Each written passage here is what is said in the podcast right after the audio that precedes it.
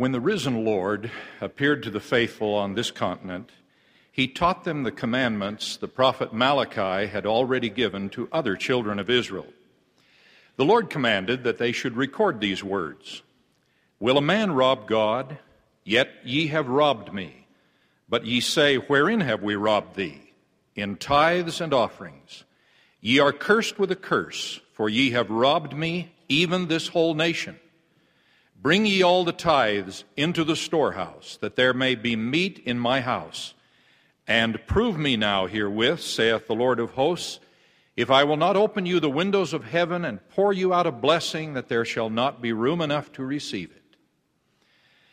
After the Savior quoted these words, he expounded them unto the multitude, and said, These scriptures, which ye had not with you, the Father commanded that I should give unto you. For it was wisdom in him that they should be given unto future generations. Here we see that the law of tithing is not a remote Old Testament practice, but a commandment directly from the Savior to the people of our day. The Lord reaffirmed that law in modern revelation, commanding his people to pay one tenth of all their interest annually, and declaring that this shall be a standing law unto them forever. No prophet of the Lord in modern times has preached the law of tithing more fervently than Heber J. Grant. As an apostle and later as president of the church, he frequently called upon the saints to pay an honest tithe and made firm promises to those who would do so. In a general conference in 1912, Elder Heber J. Grant declared, I bear witness, and I know that the witness I bear is true, that the men and women who have been absolutely honest with God, who have paid their tithing, God has given them wisdom whereby they have been able to utilize the remaining nine tenths, and it has been of greater value to them, and they have accomplished more with it than they would if they had not been honest with the Lord. In 1929, President Heber J. Grant said, I appeal to the Latter day Saints to be honest with the Lord and I promise them that peace, prosperity, and financial success will attend those who are honest with our Heavenly Father. When we set our hearts upon the things of this world and fail to be strictly honest with the Lord, we do not grow in the light and power and strength of the gospel as we otherwise would do. During the Great Depression, President Grant continued to remind the saints that the payment of tithing would open the windows of heaven for blessings needed by the faithful. In that stressful period, some of our bishops observed that members who paid their tithing were able to support their families more effectively than those who did not. The tithe payers tended to keep their employment, enjoy good health, and be free from the most devastating effects of economic and spiritual depression. Countless tithe paying Latter day Saints can testify to similar blessings today.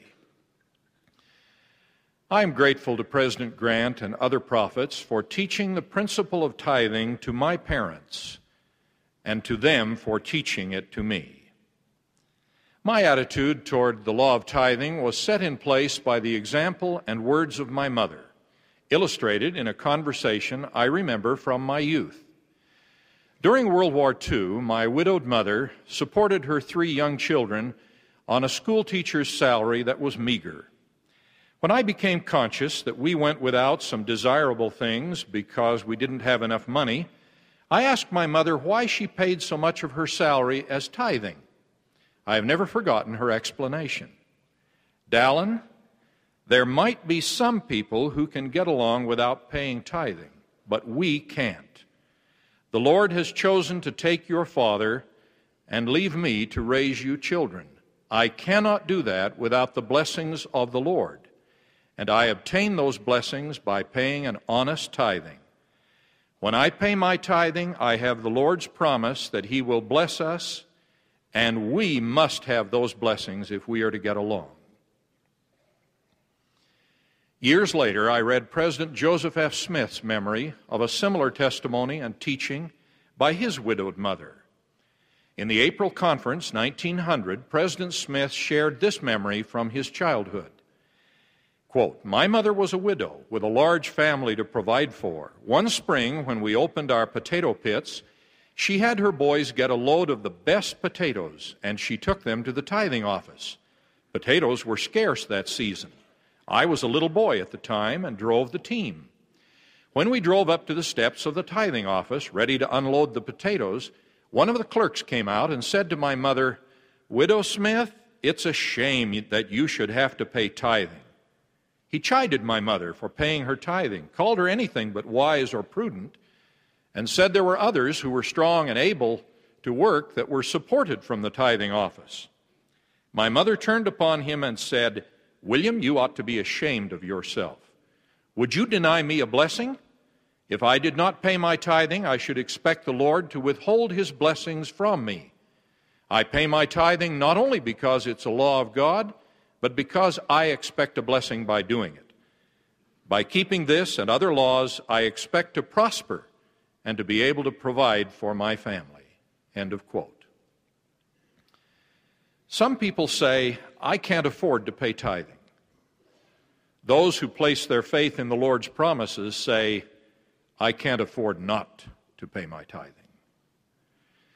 Some time ago, I was speaking to a meeting of church leaders in a country outside of North America. As I spoke about tithing, I found myself saying something I had not intended to say. I told them the Lord was grieved that only a small fraction of the members in their nations relied on the Lord's promises and paid a full tithing. I warned that the Lord would withhold material and spiritual blessings when his covenant children were not keeping this vital commandment. I hope those leaders taught that principle to the members of the stakes and districts in their countries.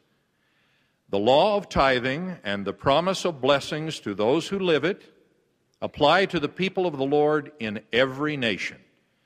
I hope our members will qualify for the blessings of the Lord by paying a full tithing. Tithing is a commandment with a promise. The words of Malachi, reaffirmed by the Savior, promise those who bring their tithes into the storehouse that the Lord will open the windows of heaven and pour them out a blessing that there shall not be room enough to receive it. The promised blessings are temporal and spiritual. The Lord promises to rebuke the devourer, and he also promises tithe payers that all nations shall call you blessed for ye shall be a delightsome land. I believe these are promises to the nations in which we reside. When the people of God withheld their tithes and offerings, Malachi condemned this whole nation. Similarly, I believe that when many citizens of a nation are faithful in the payment of tithes, they summon the blessings of heaven upon their entire nation. The Bible teaches that righteousness exalteth a nation, and a little leaven leaveneth the whole lump. The payment of tithing also brings individual tithe payer unique spiritual blessings. Tithe paying is evidence that we accept the law of sacrifice. It also prepares us for the law of consecration and the other higher laws of the celestial kingdom. The lectures on faith, prepared by the early leaders of the restored church, part the curtain on that subject when they say, Let us here observe that a religion that does not require the sacrifice of all things never has power sufficient to produce the faith necessary to life and salvation. For from the first existence of man, the faith necessary unto the enjoyment of life and salvation never could be obtained without the sacrifice of all earthly things. End of quote. We should not think that the payment and blessings of tithing are unique to members of the Church of Jesus Christ of Latter day Saints. Tithe paying is commanded in the Bible. Abraham paid tithes to Melchizedek. Jacob covenanted to give the tenth unto God. After the children of Israel were brought up out of Egypt, the prophet Moses commanded that they should give a tenth to the Lord. The Savior reaffirmed that teaching when the Pharisees asked him whether it was lawful to pay taxes. The Savior replied with this command Render therefore unto Caesar the things which are Caesar's, and unto God the things that are God's. A few years ago, the New York Times carried a feature article on a dozen highly paid professional athletes who were giving a fixed share, usually 10%, of their income to their church. None of the featured athletes was LDS. If the names of our tithe paying LDS professional athletes had been added to the list, it would have been much longer. There are accounts of good Christian businessmen who promised to give the Lord a share of their profits and then attributed their business success to the fact that the Lord was their partner. BYU President Ernest L. Wilkinson, who often spoke of the blessings he had received from paying his tithing, quoted this statement from a non Mormon businessman We would not lend a neighbor money with which to run his business without interest. Neither would we expect him to lend us money without paying interest. I found I was using God's money and the business talents he had given me without paying him interest. That's all I've done in tithing, just met my interest obligations. End of quote. In the Lord's commandment to the people of this day, tithing is one tenth of all their interest annually, which is understood to mean income. The First Presidency has said no one is justified in making any other statement than this. We pay tithing, as the Savior taught, by bringing the tithes into the storehouse. We do this by paying our tithing to our bishop or branch president. We do not pay tithing by contributing to our favorite charities. The contributions we should make to charities come from our own funds, not from the tithes we are commanded to pay to the storehouse of the Lord. The Lord has directed by revelation that the expenditure of his tithes will be directed by his servants, the first presidency, the quorum of the twelve, and the presiding bishopric. Those funds are spent to build and maintain temples and houses of worship, to conduct our worldwide missionary work, to translate and publish scriptures, to provide resources to redeem the dead, to fund religious education, and to support other church purposes selected by the designated servants of the Lord. In earlier times, tithing was paid in kind, a tenth of the herdsman's increase a tenth of the farmer's produce. I'm sorry that our modern cash economy deprives parents of the wonderful teaching opportunities presented by the payment of tithing in kind. In a recent book, Tongan Saints Legacy of Faith, the author quotes a Tongan bishop's memories of one such example. Quote, Grandpa Vanisi's spirituality inspired an awe in me as a child. I remember following him daily to his plantation. He would always point out to me the very best of his taro, bananas or yams, and say, These will be for our tithing. His greatest care was given to these chosen ones. During the harvest, I was often the one assigned to take our load of tithing to the branch president. I remember sitting on the family horse. Grandfather would lift onto its back a sack of fine taro, which I balanced in front of me. Then, with a very serious look in his eyes, he said to me, See me, be very careful because this is our tithing.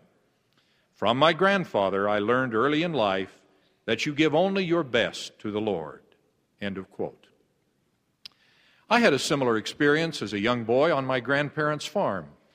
They taught me about tithing with examples of one egg or one bushel of peaches out of ten.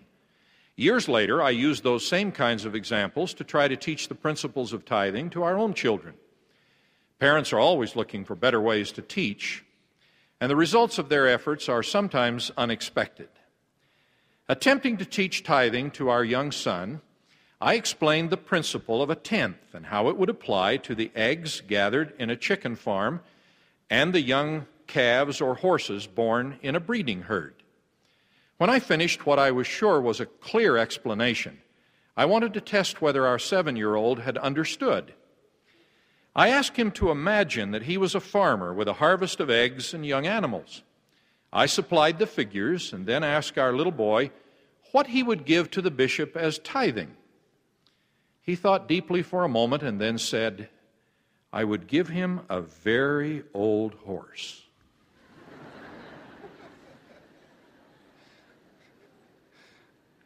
We obviously had some further conversations on the principle of tithing. And I'm proud of the way he and his brother and sisters learned and practiced that principle. But I've often thought of that little boy's words as I've observed how some adult church members relate to the law of tithing. I think we have some whose attitude and performance consists of giving the bishop something like a very old horse. The payment of tithing is a test of priorities. The Savior taught that reality when he gave this parable. The ground of a rich man brought forth plentifully. And he thought within himself, saying, What shall I do, because I have no room where to bestow my fruits? And he said, This will I do. I will pull down my barns and build greater, and there will I bestow all my fruits and my goods. And I will say to my soul, Soul, thou hast much goods laid up for many years. Take thine ease, eat, drink, and be merry. But God said unto him, Thou fool, this night thy soul shall be required of thee. Then whose shall those things be which thou hast provided? So is he that layeth up treasure for himself and is not rich toward God. A modern illustration of that principle is suggested in the apocryphal story of two men standing before the casket of a wealthy friend. Ask one, How much property did he leave? Replied the other, he left all of it.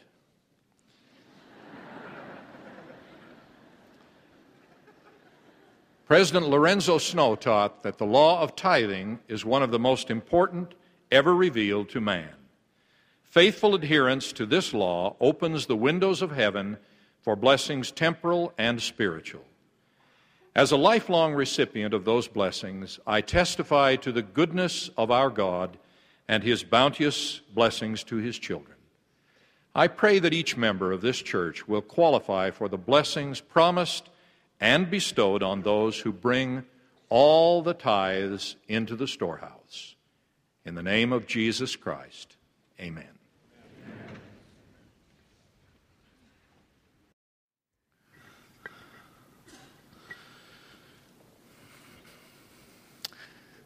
Elder Wirthlin I was at that football game and spent 10 cents to watch that great run, but I forgive you.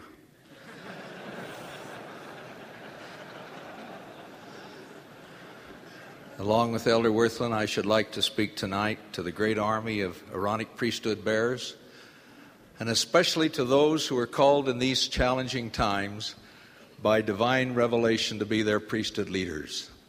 I have had a long life of deep gratitude to the Aaronic priesthood leaders who blessed my early life in ways I will never be able to repay. These good men helped to fill the void left in my life after my father, who had spent nearly all of his married life as our ward bishop, was suddenly taken by an illness when I was five years old. Some years later, in 1940, as a ward deacons quorum president, I received a letter from the presiding bishopric of the church, signed by LeGrand Richards, Marvin O. Ashton, and Joseph L. Wirthlin. This letter said in part, the presiding bishopric of the church extends to the presidency of the Taylorsville Ward Deacons Quorum congratulations and best wishes on achieving more than 90% attendance in priesthood and sacrament meeting for the year 1939. Can you imagine, brethren, the impact of this letter on a young priesthood bearers, these young deacons in our rural ward, and especially the three 13 year old deacons that comprised the quorum presidency? From that moment on, these men of the presiding bishopric became my instant heroes. In more mature reflection on that event, I realized that this letter was largely the result of a faithful, conscientious ward bishopric whose second counselor assigned to the deacons' quorum frequently sat in council meeting in our weekly quorum presidency planning meeting. He was always present for at least a portion of our weekly quorum meeting. Our quorum advisor was the kind of humble leader I envisioned the Savior trying to help Peter become as he admonished the soon to be prophet leader of the church Peter, when thou art converted, strengthen thy brethren. As we sat each Sunday morning in that dimly lit basement room of a 19th century built chapel, this great deacon's quorum advisor poured out his heart to his young flock of eager youth. With pure love and plain words, he told us of the folly of using harmful substances revealed by the Lord in the word of wisdom.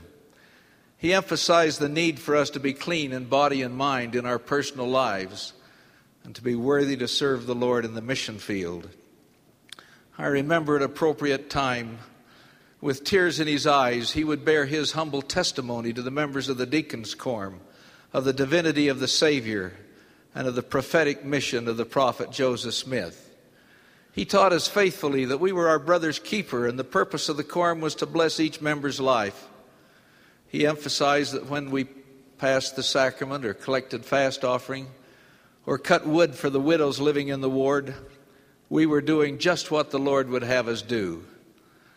When one member of our quorum from a less active family suffered a prolonged illness and could not attend priesthood meetings, we would go to his home and he would there receive the weekly priesthood lesson and the fellowship of fellow quorum members.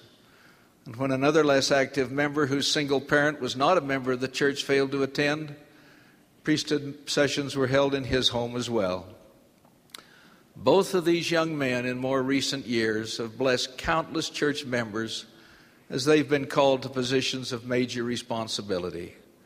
Many years later, as I stood at the hospital, bedside of this dear quorum advisor, as he was about to exchange this life for eternity, despite considerable suffering, he wanted to use that brief time to have me review with him the current circumstances of each of those deacons that belonged to that quorum more than 30 years earlier.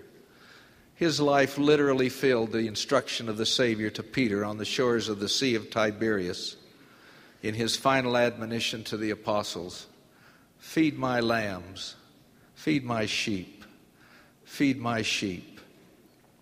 The battle for the souls of our Heavenly Father's precious sheep and lambs is raging in every corner of the world. An increasingly permissive culture, so heavily influenced by the media, especially television, has caused us all, and especially our youth, to be subjected to a moral wasteland of values. Television in this land, in most instances, has been single handedly removed to remove vulgarity from modern, modern culture by making it the norm. The result is a mass culture driven by profiteers who exploit the hunger for vulgarity and pornography and even barbarism. Such influences cannot help but have a demoralizing effect on the religious faith and belief of our great young people.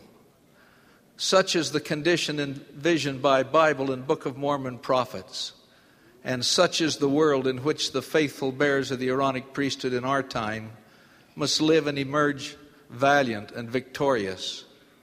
Against this worldly backdrop, leaders of the Aaronic priesthood must reach out in love to each young man to help them become truly converted to the gospel of Jesus Christ and live by its teachings, to help each young man magnify his priesthood calling and give meaningful service and prepare to receive the Melchizedek priesthood, and commit to and worthily prepare for and to serve an honorable mission and to live worthy to receive temple covenants and prepare to become a worthy husband and father.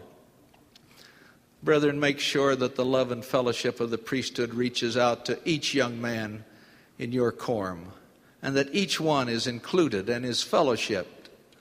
Since recently returning from a three year church assignment in Africa and becoming reacquainted with our 30, 23 grandchildren, Sister Lindsay and I have often been requested on such visits to tell these grandchildren a bedtime story that is first true, that is second exciting, and third one that they have never heard before. Now, all of you grandpas here tonight can understand the challenge that such a request represents. One such true story did come to my mind, however, as we visited recently in the home of a son and his wife who live in a Midwestern city with their five children, including three bearers of the Aaronic priesthood a priest, a teacher, and a deacon. This story concerned their own father when he was a six year old boy. I grew up in rural Salt Lake County when it was an economic necessity to care for a variety of barnyard animals. My favorite animal was sheep, prompted perhaps by the fact that sheep do not require, require being milked twice a day and six days a week. I wanted our own sons to have the blessing of being shepherds to such farm animals. Our older sons were each provided with a ewe to teach them the responsibility of caring for these sheep and the lambs that would hopefully follow. Our second son, newly turned six years of age, called me excitedly at my office one cold March morning on the phone and said, Daddy, guess what? Esther, Esther was his mother ewe. Esther has just given birth to two baby lambs. Please come home and help me take care of them. I instructed Gordon to watch the lambs carefully and make sure they received the mother's milk, and they would be fine. And then I was interrupted by a second phone call later in the morning with the same little voice on the other end saying, Daddy, these lambs aren't doing very well. They haven't been able to get milk from the mother, and they're very cold. Please come home. My response likely reflected some of the distress I felt by being distracted from my busy work schedule. I responded, Gordon, the lambs will be all right. Just watch them, and when Daddy comes home, we'll make sure they get mother's milk, and everything will be fine. Again, later in the afternoon, I received a third, more urgent call. Now the voice on the other end was pleading, Daddy, you've got to come home now. Those lambs are lying down, and one of them looks very cold. Despite work pressures, I now felt some real concern and tried to reassure the six year old owner of the mother sheep by saying, Gordon, bring the lambs in the home, rub them with a gunny sack, make them warm, and when daddy comes home in a little while, we'll milk the mother and feed the lambs, and they'll be fine. Two hours later, I drove into the driveway of our home and was met by a boy with tear stained eyes carrying a dead lamb in his arms. His grief was overwhelming. Now I tried to make amends by quickly milking the mother sheep and trying to force the milk from the bottle down the throat of the now weak and surviving lamb. At this point, Gordon walked out of the room and came back with a hopeful look in his eyes and said, Daddy, I've prayed we'll be able to save this lamb, and I feel he'll be all right.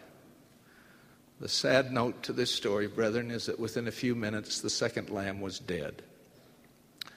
Then, with a look that I will remember forever, this little six year old boy who had lost both of his lambs looked up into his father's face and, with tears running down his cheeks, said, Daddy, if you'd come when I first called you, we could have saved them both. Dear brethren of the Aaronic priesthood, of the, of the priesthood, those who are entrusted as keepers of the Lord precious flock of these wonderful Aaronic priesthood young men. We must be there with the lambs when we are needed. We must teach with love principles of faith and goodness and be righteous examples to the lambs of our Heavenly Father. Each quorum member must be prepared for his future role as a bearer of the holy Melchizedek priesthood in a world plagued with sin and desperate for decisive moral leadership. I leave my witness that this is God's work. It is the most important work in all the world in which we can be engaged, that we will be instruments in His hands in saving the precious lambs for which He gave His life. I humbly pray in the sacred name of Jesus Christ. Amen.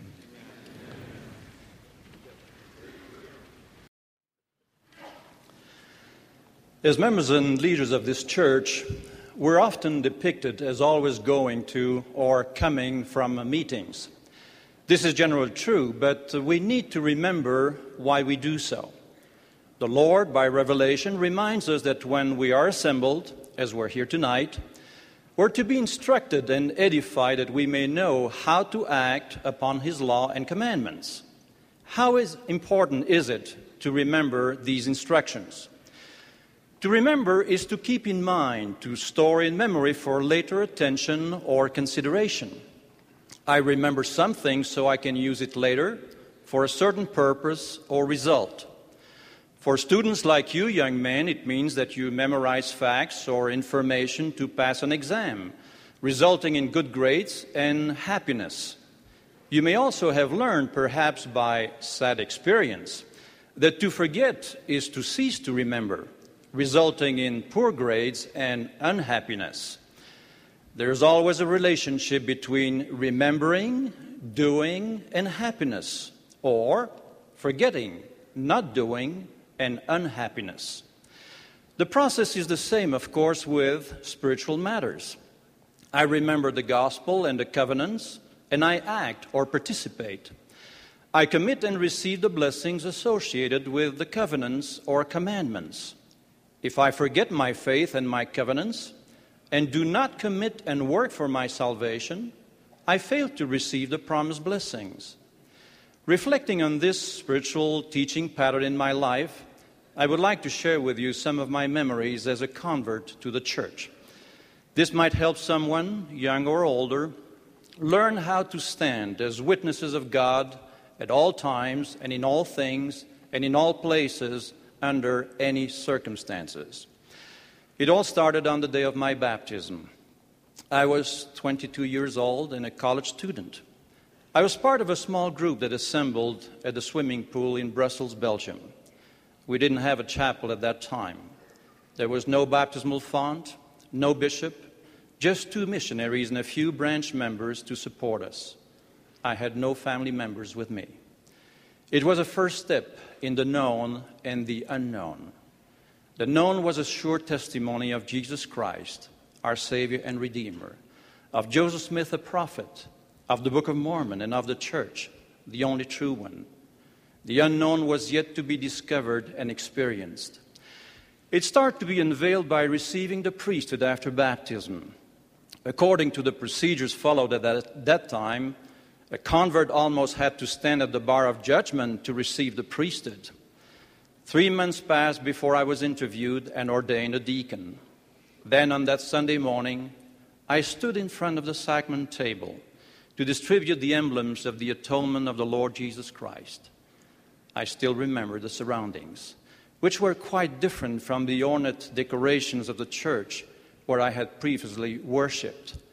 The dining room of a home had been transformed into a meeting hall for sacrament meetings that were attended by a few members. It was my first experience to magnify my priesthood calling.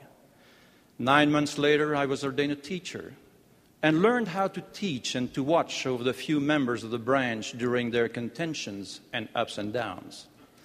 These were also interesting days. When attending priesthood meeting meant sitting in a circle with two missionaries, two other brothers, and reading from one mimeographed sheet of paper, that was the lesson. There was no priesthood manual. Only 20 sections of the Doctrine and Covenants had been translated into French. There was no pearl of a great price. But most importantly, we did have the complete Book of Mormon. We passed this great book from hand to hand and learned about the covenants and teachings of the Lord and his doctrine. Precept upon precept, stone upon stone, I was building my spiritual memory bank and enjoying spiritual happiness. Another four months passed, and I was ordained a priest.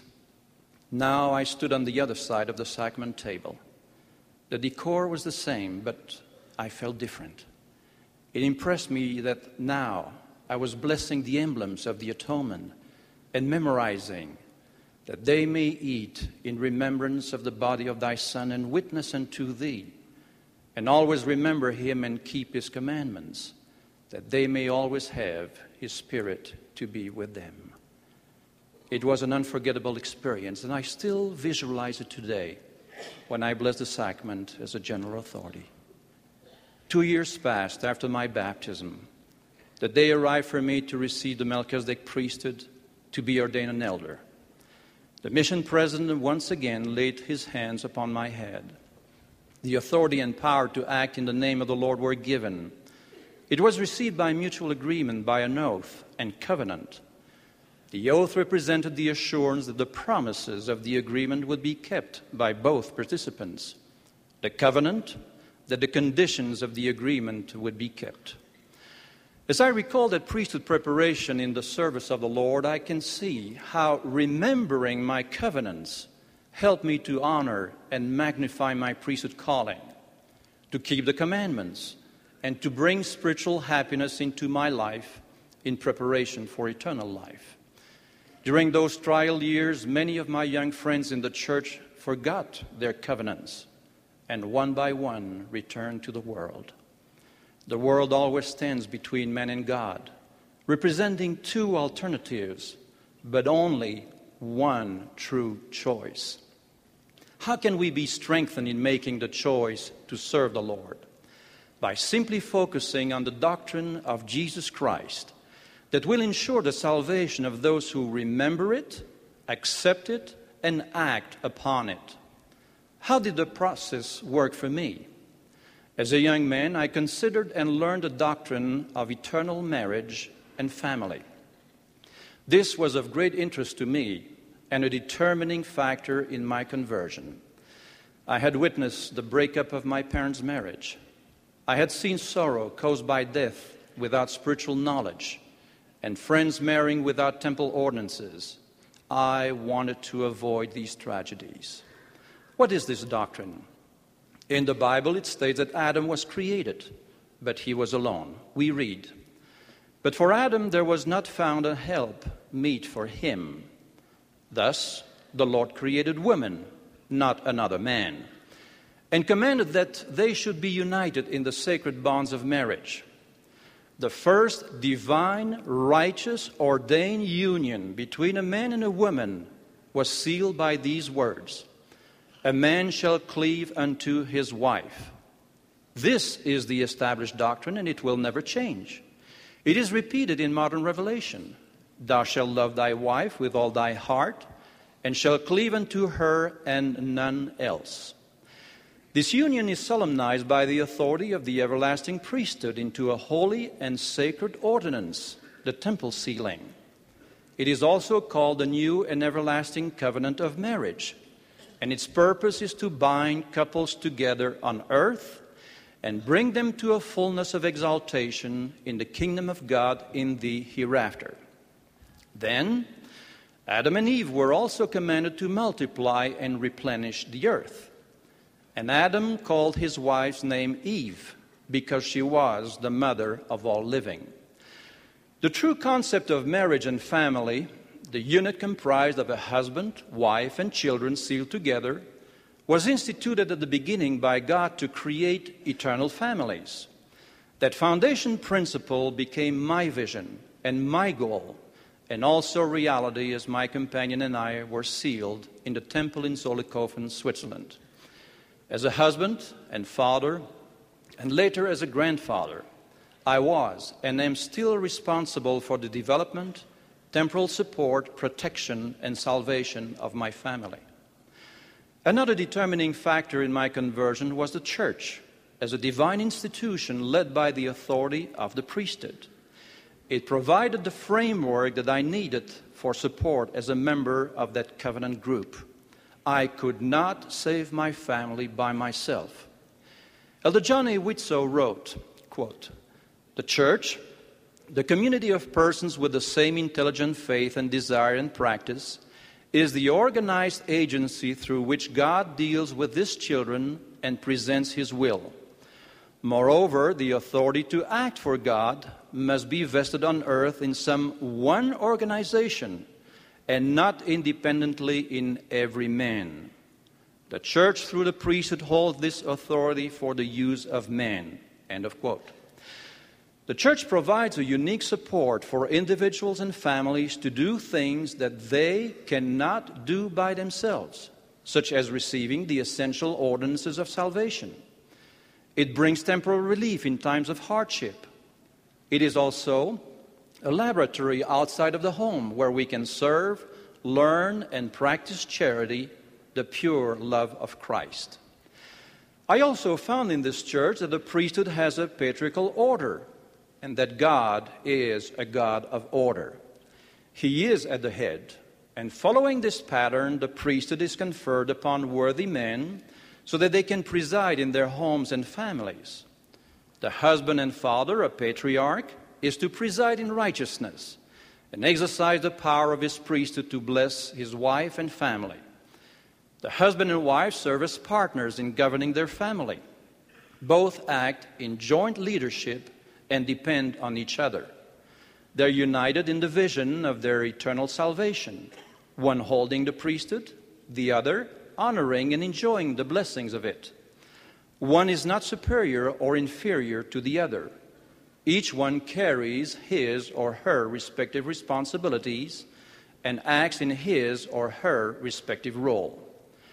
Much more could be said about the priesthood and its uniqueness. the divine commission given to man through which he acts in the plan of salvation. In essence, therein is the true doctrine of the Father, the irreversible correct principles to govern ourselves, the know how to act upon the law and commandments that we, were, that we were given. In this age of increased individualism and selfishness, opinions now matter more than facts or doctrine. Attitudes glorify personal choice above other values and principles. And language is typified by I don't need anyone to tell me how to be saved. I don't need prophets, seers, or revelators to tell me what God expects of me. I don't need to attend church meetings to hear talks or to be challenged. Today, the concept of priesthood and church authority is on trial by the world and even by some members who think that the Latin expression vox populi, vox dei can be literally interpreted in the church as the voice of the people is the voice of God. The commercial slogan, have it your way, certainly does not apply in God's plan for the salvation of his children. When we read that the very cause of apostasy is when every man walketh in his own way and after the image of his own God. How do you overcome the temptation to have it your own way, to satisfy your own appetites, and to follow the world's trends? One of my simple answers tonight is to constantly remember your covenants, to act on them, and to commit to them. The sequence, as repeatedly stated in the scriptures, is a classical spiritual teaching pattern to prepare us for eternal life. It is centered upon Christ and his doctrine and teachings.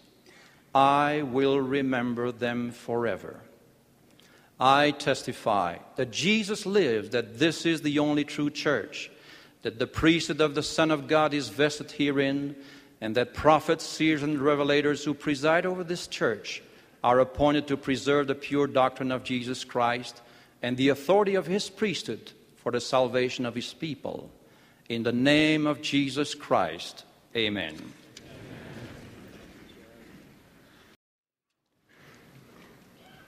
My beloved brethren, I am humbled and honored to speak to the priesthood of the Lord's church.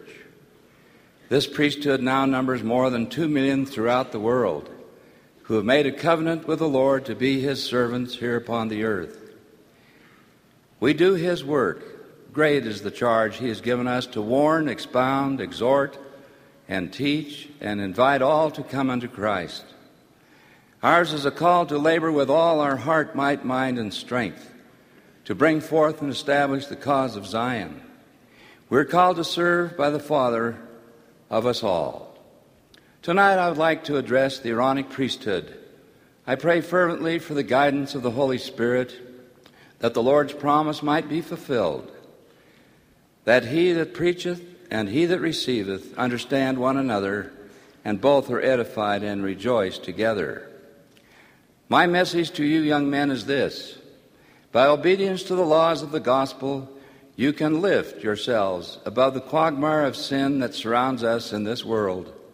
In addition to helping you to become better servants of the Lord, obedience to these laws will help you to be better in everything you undertake in life whether it be your activity in the church, your family, education, business, profession, science, athletics, or any other worthwhile endeavor. You'll be a better son, a better brother, and a better friend. You'll enjoy your life more. You'll be happier and at peace with yourself because you'll know that your life is acceptable to your Heavenly Father and His beloved Son, Jesus Christ. We who serve in this great body of the priesthood do so because each of us has been called and chosen. God wants us, wants us to serve willingly and obediently. We who have made baptismal covenants and have accepted the call to serve in the Lord's kingdom as bearers of the holy priesthood have agreed to conform our will to His. We should be humble, submissive, and diligent in keeping the commandments of God at all times. My young brethren, learn wisdom in your youth Yea, learn in your youth to keep the commandments of God. Nothing is more important to you than obedience to God's commandments. President Ezra Taft Benson has stated that obedience is the first law of heaven. This principle applies to all of us. I observed a marvelous display of obedience during a recent visit to a large cattle ranch in Argentina. Early one morning, the gauchos brought 40 horses into a corral to select their mounts for the day. Gauchos are like cowboys in the United States. Each gaucho went to the corral and whistled softly like this. This established their presence. When the horses heard the soft whistling, they lined up quickly near the fence, facing the gauchos. The horses held their heads high, kept their eyes constantly on their masters, and kept their ears forward in an alert, receptive stance. They gave complete attention and appeared to be anxious to serve. They quickly organized themselves into a line, as if for a full military dress inspection or review. The gauchos stepped back out of the way and whistled again. The horses circled quickly to the other side of the corral and lined up facing the gauchos. They looked as if a drill sergeant had called them to attention. Each gaucho chose his mount for the day's work and walked up to the horse he had selected. The others stayed in line waiting for their assignments.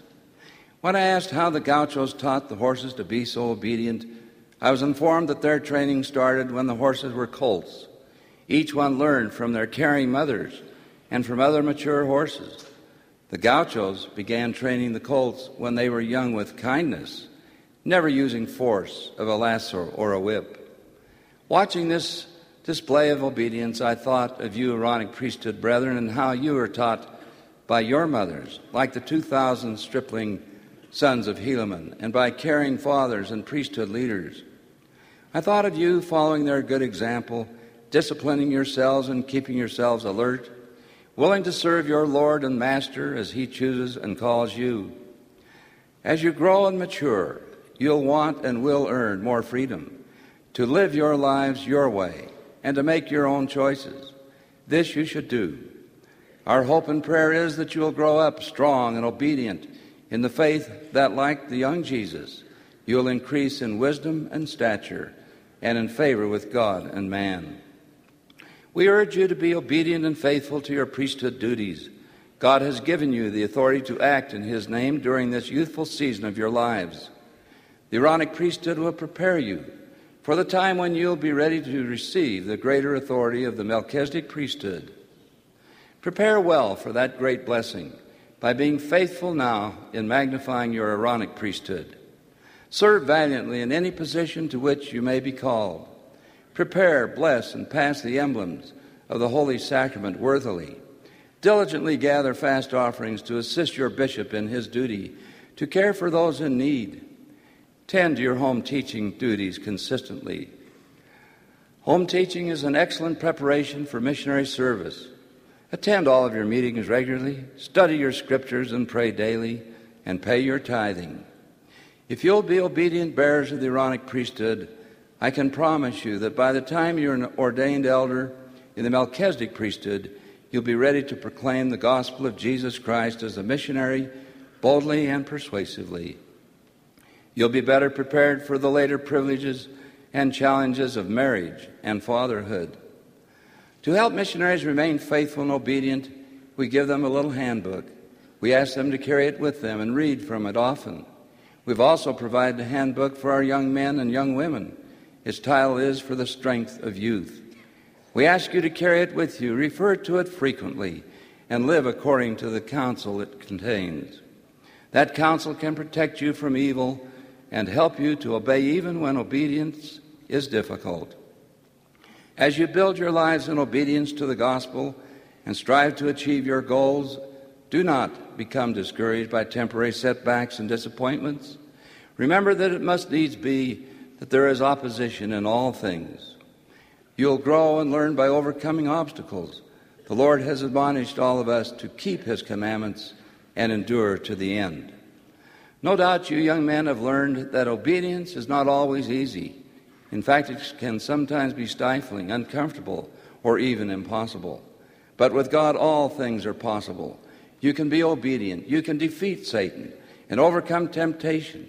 God will not suffer you to be tempted above that you're able, but will, with the temptation, also make a way to escape, that ye may be able to bear it. The Lord does not expect anything of you that you cannot do.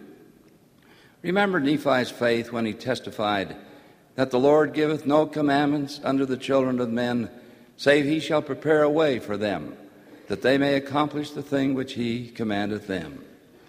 We live in a world filled with evil. Swirling all around us are the whirlwinds of strife and contention, temptation and sin. The priesthood is a shield against temptation. It motivates and inspires young men to the highest and noblest of all of deeds. Every young man, whether he holds the office of deacon, teacher, or priest, is a servant of the Lord Jesus Christ. How could we serve him unless we were free from the evils of mortal life? Some mistakenly think it is impossible to avoid the sins of the world. To escape evil, a few even attempt to isolate themselves from society. The Savior prayed, Not, not that thou, thou shouldest take them out of the world, but thou shouldest keep them from the evil. That too is our prayer for you young men. Willing obedience provides lasting protection against Satan's alluring and tantalizing temptations. Jesus is our perfect example of obedience. Learn to do as he did when Satan tempted him in the wilderness. Even though he was weakened by fasting, his answer was quick and firm Get thee behind me, Satan. Elder Neal A. Maxwell said, of, said this of the Savior's example in resisting temptation. Jesus noticed the tremendous temptations that came to him, but he did not process and reprocess them. Instead, he rejected them promptly. If we entertain temptations, soon they begin entertaining us. When Satan comes calling, cast him out as quickly as possible. Do not let temptation even begin to entertain you. I plead with you, young brethren of the priesthood, to live above the curse of immorality that is plaguing the earth. Rise above the, squat, the squalor of pornography, obscenity, and filth. Be virtuous and chaste. Uphold your young sisters in the gospel by respecting their budding womanhood and protecting their virtue. Always conduct yourselves according to the commandments of God when you're with them. You want your girlfriends to remain clean and pure, just as surely would protect the ch- you would protect the chastity of your own sister in your family Likewise, protect the virtue of your sisters in God's family. If you make a mistake, obtain forgiveness through sincere, humble repentance. God does forgive. It is a miracle made possible by the atoning sacrifice of His Son, Jesus Christ. But mistakes that seem to be small to you, if uncorrected, can have enormous consequences. The First Presidency has stated very clearly that serious sins, especially immorality could disqualify a young man from serving a mission. Yes, repentance is possible, but the privilege and blessing of serving a full time mission for the Lord could be lost through transgression. Momentary lapses in an otherwise outstanding life could jeopardize this significant privilege and blessing. Brethren, never let your guard down. Even though loving God has provided a pathway to repentance, you simply do not have the time to waste in transgression. Sin wounds the soul. Healing slows progress and takes time that could have been used in productive service and progress. The Lord needs you, faithful and worthy young men, now and in the future to combat the forces of Satan that are ravaging the earth. Let me share an experience from my own youth, an experience that taught me the importance of obedience in doing even small things well. I loved to play football in high school and at the university. I wanted to be a good athlete. I especially remember one game. Our university team faced the University of Colorado in a contest for the conference championship. We were well coached and really well prepared. The star of the Colorado team was Byron Whizzer White, an All American who was a tremendous athlete. He was a fast, versatile, and powerful quarterback. His athletic prowess was legendary. His scholastic abilities were equally impressive. He later became a Rhodes Scholar and retired recently as an Associate Justice of the United States Supreme Court. Our wise coach was Ike Armstrong. His warnings before the game included two simple instructions. One, do not kick off or punt the ball to Whizzer White. And two, never let him get past the line of scrimmage. We followed his instructions and held Colorado scoreless throughout the first half. Early in the second half, however, Whizzer White kicked a field goal. We answered with a touchdown and kicked the extra point. We were ahead 7 to 3 at the end of the third quarter. On the second play of the fourth quarter, we punted. The ball sailed deep into the corner of the field near their end zone. Whizzer White plucked the tumbling, tumbling ball out of the air at his 15 yard line and dropped back to his five, line, five yard line to evade the first of our tackle, tacklers. Then, with the speed, strength, and agility that had built his reputation, he started upfield and sidestepped every player of our team. I managed only to touch him with my little finger. He ran the entire length of the field for a touchdown. Thrilling for Colorado, but disappointing for us. Later in the fourth quarter, Whizzer dashed around his own right end and beyond the line of scrimmage and ran 57 yards for another touchdown. The game ended with a score 17 to 7. Colorado won the game and the conference championship. Though we lost, I learned the importance of constant obedience to detailed instructions of our leader. Failure to obey our coach's two pre-game warnings for just two plays, two brief lapses in an otherwise outstanding effort, cost us the game and the conference and the conference championship. That is all it took for us to lose something we had worked so hard to achieve.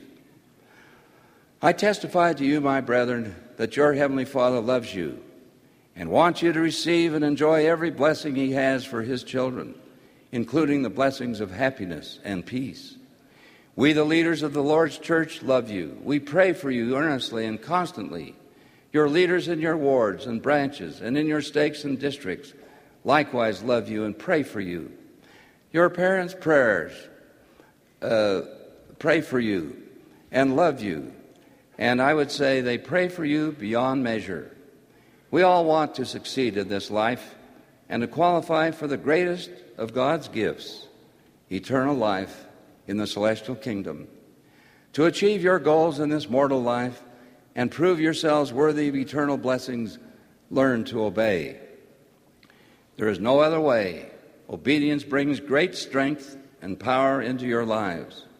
The commandments of the gospel come from a tender, loving Father whose laws are given to make us happy, to protect us, and to help us avoid the inescapable pain and misery that always result when we yield to Satan and give in to temptation. Wickedness never was happiness. God is indeed our loving Father. Everything He does is for our good. He knows all things. He knows us much better than we know ourselves, and He knows what is best for us. May the Lord bless each of you special young men with strength and courage to obey His will and to prepare diligently for the work and joy that lie ahead. I pray humbly in the name of Jesus Christ. Amen.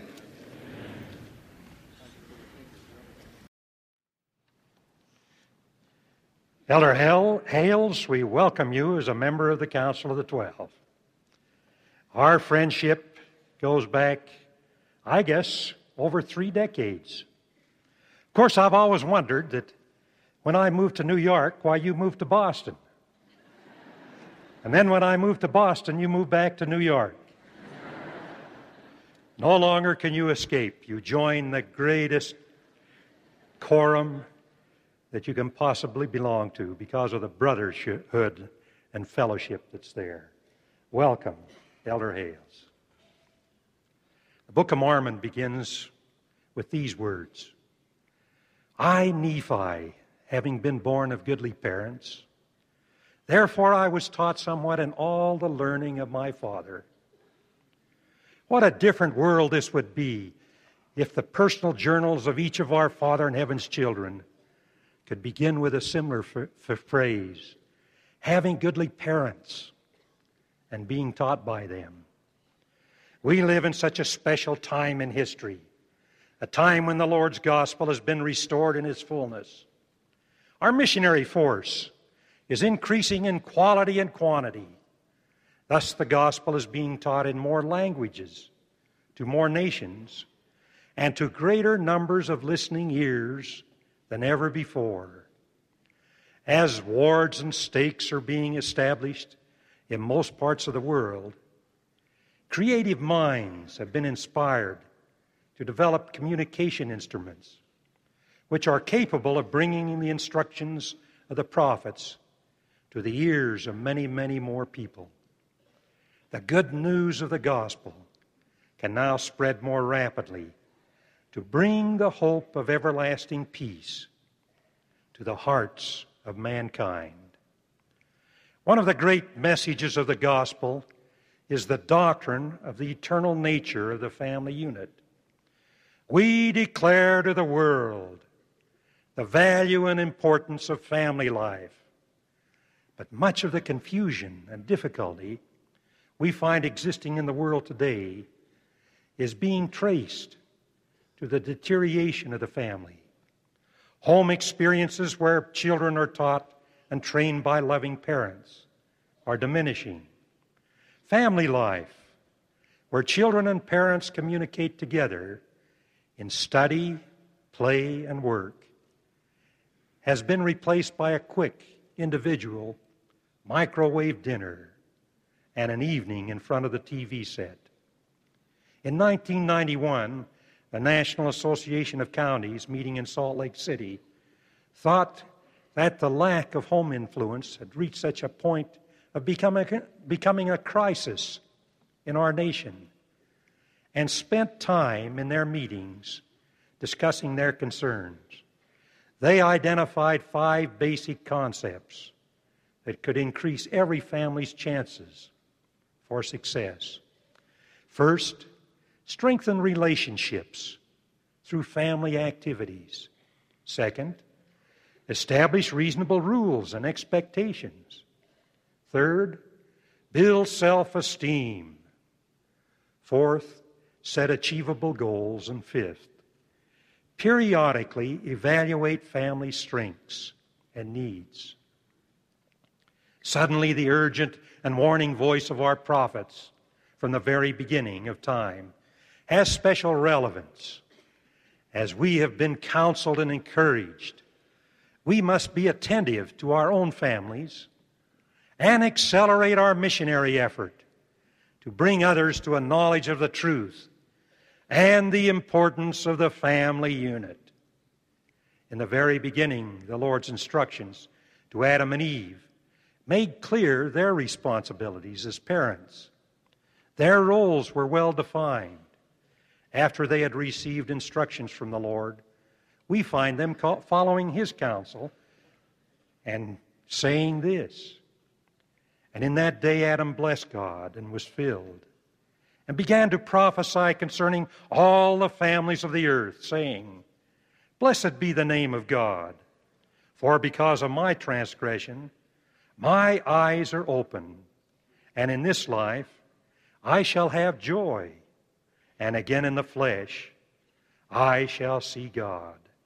And Eve, his wife, heard all these things and was glad, saying, Were it not for our transgression, we should never have had seed, and never should have known the good and the evil, and the joy of our redemption, and the eternal life which God giveth unto all the obedient. And Adam and Eve blessed the name of God, and they made all things known unto their sons and their daughters. Yes, from the very beginning, the responsibilities of parents teaching their children was among the first instructions the Lord gave to our first earthly parents. Revelations received as the church has been restored in this day again admonishes parents in their obligation to teach and train their children. In the 93rd section of the Doctrine and Covenants, we find the Lord chastising some of the brethren for not paying attention to their family responsibilities. The scriptures read, But I have commanded you to bring up your children in light and truth. You have not taught your children light and truth, according to the commandments, and that wicked one hath power as yet over you. And this is the cause of your affliction.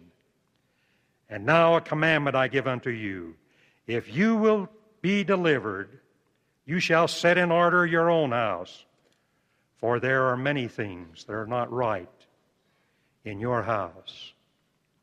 Years ago, the church admonished all parents to hold weekly family home evenings. Today, that admonition has been institutionalized in the homes of church members. Monday night has been set aside as an evening for families to be together. No church activities or social appointments should be sponsored on this night. We have been promised great blessings if our families would be faithful in this regard. President Lee once counseled us. Now, keeping in mind this, that when the full measure of Elijah's mission is understood, the hearts of the children will be turned to the fathers, and the fathers to the children. It appears just as much on this side of the veil as it does on the other side of the veil. If we neglect our families here in holding family home evenings, and if we fail in our responsibilities here, how would it look if we lost some of those through our neglect? Heaven would not be heaven until we've done everything we can to save those whom the Lord has sent through our lineage. Then he continued So the hearts of you fathers and mothers must be turned to your children right now if you were to have the true spirit of Elijah, and think not that it applies merely to those who are beyond the veil. Let your hearts be turned to your children and teach your children. But you must do it when they are young enough to be properly schooled. And if you neglect your family home evenings, you neglect the beginnings of the mission of Elijah, just as certain as if you neglected the research of your family histories. I've often thought of the happy times we had when our family was young and our children were at home. I've made a mental review of those days and considered the changes I would make in our family organization and administration if we had the opportunity to live that period over again. There are two areas I would determine to improve if that privilege were granted to me to have young children in our home once again. The first would be to spend more time as husband and wife in a family executive committee meeting, learning, communicating, planning, and organizing to better fulfill our roles as parents. The second wish I would like, if I could have those years over, would be to spend more family time. This includes more consistent meaningful family home evenings. The full burden of planning and preparing for family, home evenings should not be left to parents alone. The most successful ones I have witnessed are when the youth of the family take an active part. I call on you, great deacons, teachers, and priests, you beehive girls, Mia maids, and laurels, to make a major contribution in the success of your family home evenings. In many homes, you can be the conscience of the family. After all, you have the most to gain from this experience.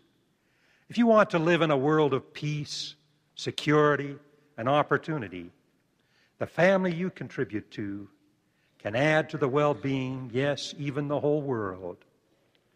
I remember of an example that occurred over the Christmas holidays one year when we had a, the grandchildren on an outing with us. In order to have our real togetherness experience, we arranged for a van to travel together. In the van were Grandpa and Grandma, my son, and his three older children. My son's wife had stayed home with the younger members of the family. I was taking my turn at the wheel, and my wife was seated next to me, acting as our navigator.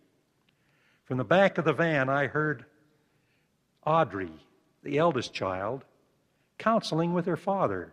She was saying, Dad, one of our goals this year was to finish the Book of Mormon in our family study. This is the last day of the year. Why don't we complete it now so that we'll be on schedule? What a special experience it was to listen to my son and his three children, each taking turns reading aloud the final chapters of Moroni and completing their goal of read, reading the entire Book of Mormon. Remember, it was a young woman who made this suggestion, not one of the parents.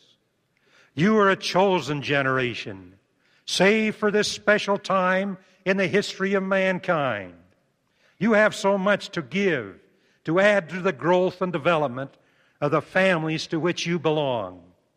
I challenge you to step forward in your family units with that special enthusiastic spirit of your youth to make the gospel really live in your homes. Remember the counsel of President Joseph F. Smith when he said, I would like my children and all of the children of Zion to know that there's nothing in the world that is so much value to them as a knowledge of the gospel as it has been restored to the earth in the latter days through the prophet Joseph Smith. There is nothing that can compensate for its loss.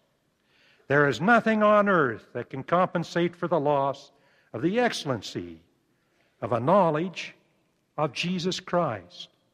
Let therefore all parents of Zion look after their children and teach them the principles of the gospel and strive as far as possible to get them to do their duty, not mechanically, because they're urged to do it, but try to instill into their hearts the spirit of truth, an abiding love for the gospel, that they might, may not only do their duty because it's pleasing to their parents, but because it is pleasing also to themselves. Family home evenings are for everyone, whether it be a two parent home, a single parent home, or a single member family unit. Home teachers, we call on you in your regular visits to encourage and revitalize the holding of family home evenings. Our present prophet, President Ezra Taft Benson, has reminded us again of the necessity of holding family home evenings and the ingredients which constitute a successful one. He has said, designed to strengthen and safeguard the family, the church's family home evening program establishes one night each week that is to be set apart for fathers and mothers to gather their sons and daughters around them in the home. Prayer is offered, hymns and other songs are sung, scriptures are read, family topics are discussed, talent is displayed. Principles of the gospel are taught, and often games are played, and homemade refreshments are served. It is our hope that each of you might write down each of these suggestions made by the prophet. On what a family home evening should contain. He then continues Nowhere are the blessings promised by a prophet of God for those who will hold family home evenings if the saints obey this counsel, we promise that greater blessings will result. Love at home and obedience to parents will increase. Faith will be developed in the hearts of your youth of Israel, and they will gain power to combat the evil influences and temptations which beset them. We encourage each of you to follow the counsel of our prophet in all the family units throughout the church. Evaluate again the progress you're making in holding regular family home evenings. The application of this program will be a shield and a protection to you against the evils of our time and will bring you individually and collectively greater and abundant joy now and in the eternities hereafter. May God bless us that we may re- revitalize and strengthen this tremendously important program as we counsel together as family members, is my prayer in the name of our Lord and Savior, Jesus Christ. Amen.